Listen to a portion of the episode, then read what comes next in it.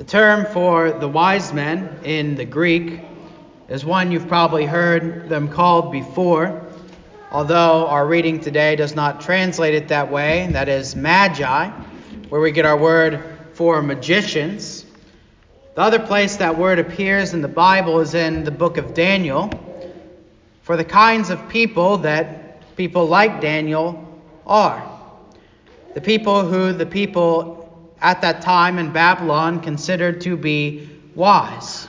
The people, like Daniel, who would interpret dreams for Nebuchadnezzar, for people who would interpret signs, for people who other people would go to to find out what the wisdom of the day was.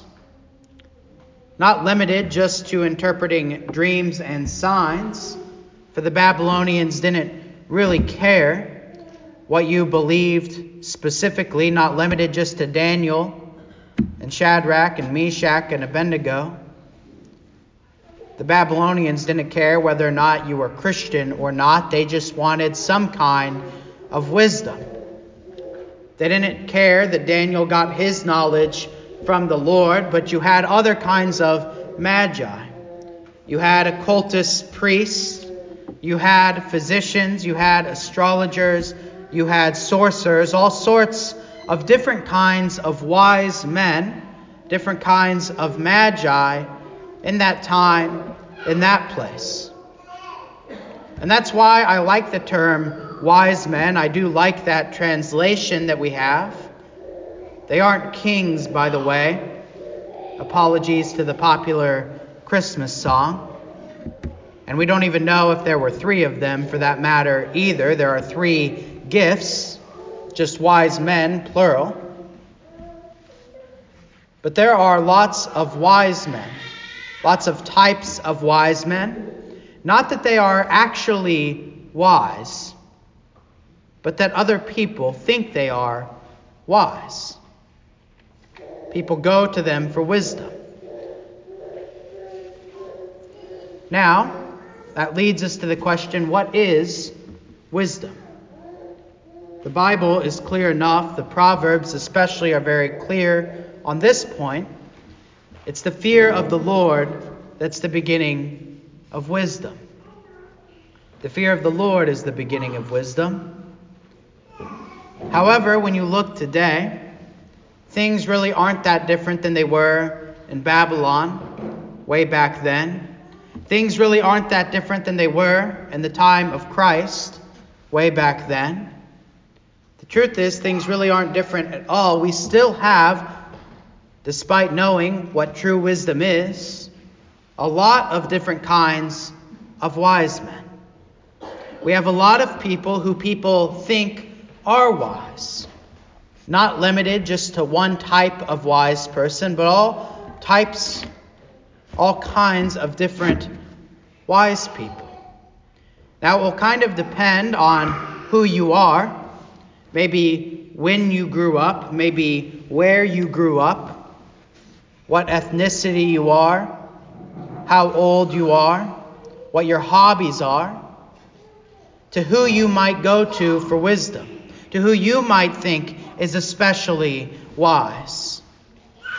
You can find wise people for all sorts of different kinds of people. I can try at least to give some general examples of what I'm talking about here. What I think is interesting, however, most interesting about this, is that we have some of the same general types of wise people that the ancients had.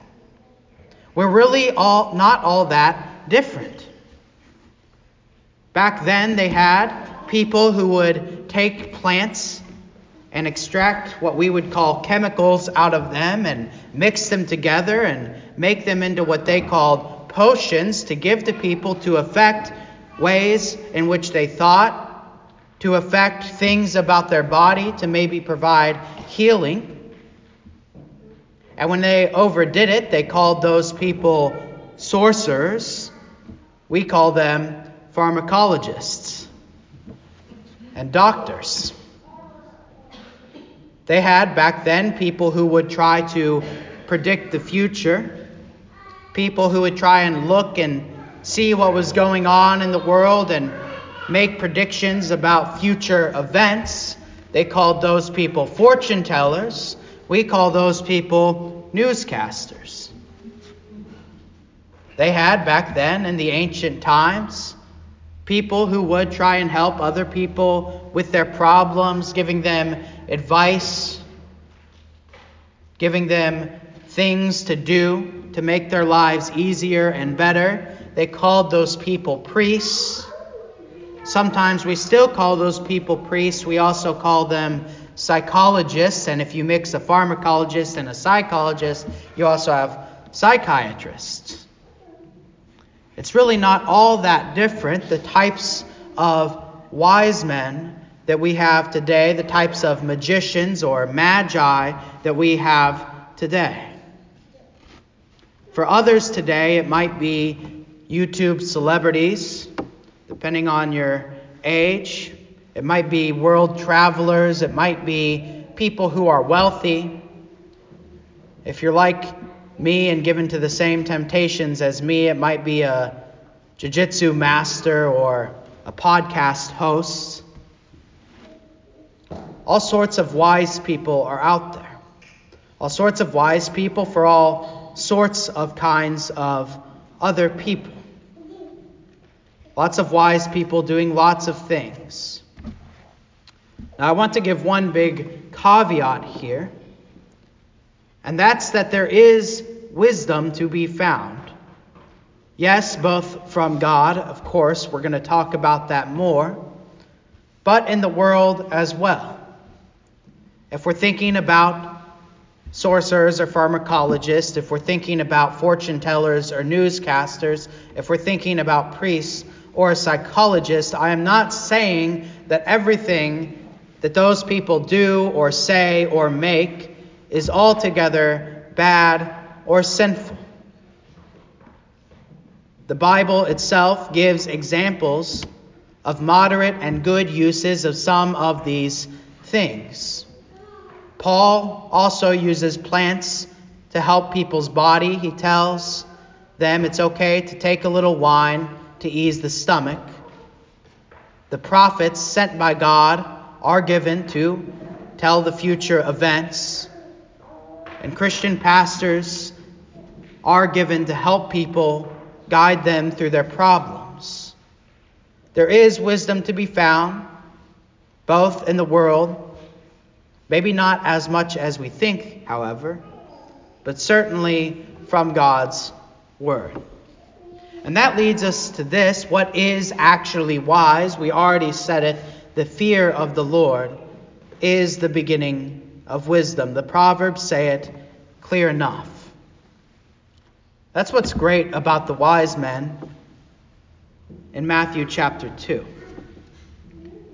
They are ironically wise men in the sense that they are magi, probably from Babylon. And who knows what their background is? These are Gentiles, certainly from the east. And when you think about the diversity of the magi from Babylon at the time, perhaps a few Christian magi survived from the times of Daniel, who knows? But it is unlikely that these men's background is particularly Christian. Maybe they were mixing together plant chemicals, practicing sorcery in their early life. Maybe they were fortune tellers. Maybe they were necromancers. Who really knows? But what is amazing is that these wise men become truly wise unironically wise. Unironically wise because they do something that changes everything. They listen to God's word. They were, at the very least, world travelers and very wealthy, able to bring expensive gifts. But all of that is not to serve itself, but it is for the sake of actual wisdom. And the fact that these men retain the title wise men, I think, is a beautiful thing. Because above all else, they followed God's word. Maybe it changed when they read it in Isaiah 60, which we read earlier, that the nations will come from afar bringing gold and frankincense. Maybe they read Numbers 24, verse 17 I see him, but not now. I behold him, but not near. A star shall come out of Jacob, and a scepter shall rise out of Israel. It shall crush the forehead of Moab and break down the sons of Sheth. Maybe they read that and they saw the star and they knew what it was. Or maybe it was both of these things, or maybe it was a prophecy passed down to them from Daniel, or the prophecy that Matthew quotes in his second chapter. But the point is this they heard God's word, they had God's word, and they listened to God's word, and for that they were wise. Truly wise. These men were faithful to the God of the Bible. Whatever their past was, whatever kind of magi they might have been before, whatever people might have been interested in what they had to say at a previous time, they are now truly wise. And when people like Herod try and take that wisdom and use it for their own advantage, they take that wisdom and they glorify Christ with it.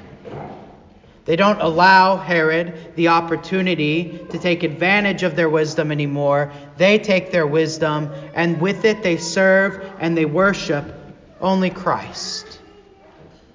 Because the fear of the Lord is the beginning of wisdom, only Christ is the beginning of wisdom. And so, dear saints, today I have basically one thing to say to you, and that is to be like the wise men. To base it all, everything, your whole life, on God's Word. If you find yourself sick, trust first not in the pharmacologist and the doctors, but trust first in the God who can heal both body and soul. And then, if he wants to allow some medicine to work for you, that's all good and well, but know that it was him who caused the medicine to work, not the mixing of the plant chemicals together. It was him who put the plants there to begin with, anyway. And if you're looking for what might happen in the future, trust first not in the newscasters. Maybe they know something and maybe they have something valuable to say, but look first and trust first in the God of providence, who actually knows what's going to happen, who actually controls what's going to happen, whose world is actually in his hands. And if you are in need of help, making life decisions, maybe talk to your pastor, your fellow brothers and sisters in the brown chairs next to you. Look to the Bible for counsel and wisdom about your life vocations. That is a good and right thing. And if you need some more advice or some extra help outside of that, that's all fine. But don't forget about the Bible first and foremost. If you're going to be a world traveler, maybe going to Egypt, let's just say, hypothetically, focus on learning God's Word and studying His plans for your life. If you are wealthy or you want to be wealthy, learn first what the Bible has to say about mammon and stewardship.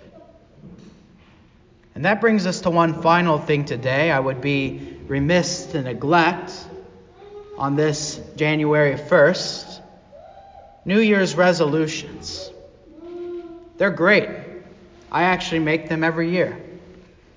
Sometimes I remake them three months in whenever they kind of need to adjust, if you know what I mean. But when you make them, I just want to challenge you to do one thing with those resolutions this year. When you make them, have your Bible open next to you. If you want to lose weight, that's great. But see what, before you go to a fad diet, see what God's Word has to say about gluttony and about your body being a temple for the Spirit. If you want to further your career, read what God's Word has to say about vocations and the duties of employees. If you want to spend more time with your family, see what God's Word has to say about the honor of family, but also about honoring God above family. The point is this all the way through, your whole life, all the way through, in every aspect, put the fear of the Lord above it all. Because if you want true wisdom, if you yourself want to be a wise man, the fear of the Lord is the beginning of wisdom. All the way through, those wise men who came to found Jesus put the fear of the Lord above everything, above whatever their past was in Babylon, above the fear of Herod, who could probably track them down and kill them if he really wanted to, above how crazy other people might have thought they were for following a star around at night looking for something that many people probably didn't think even existed. But above everything, they sought their Lord. They sought the Christ. All the way through, the fear of the Lord was for them the beginning of wisdom. And so that is my prayer for you today that your wisdom would start with and end with Christ, like it did for them. That you would put this year, this month, this week, this day, Christ above all. For the fear of the Lord is the beginning of your wisdom. And once you start with that wisdom, you never know where it might take you.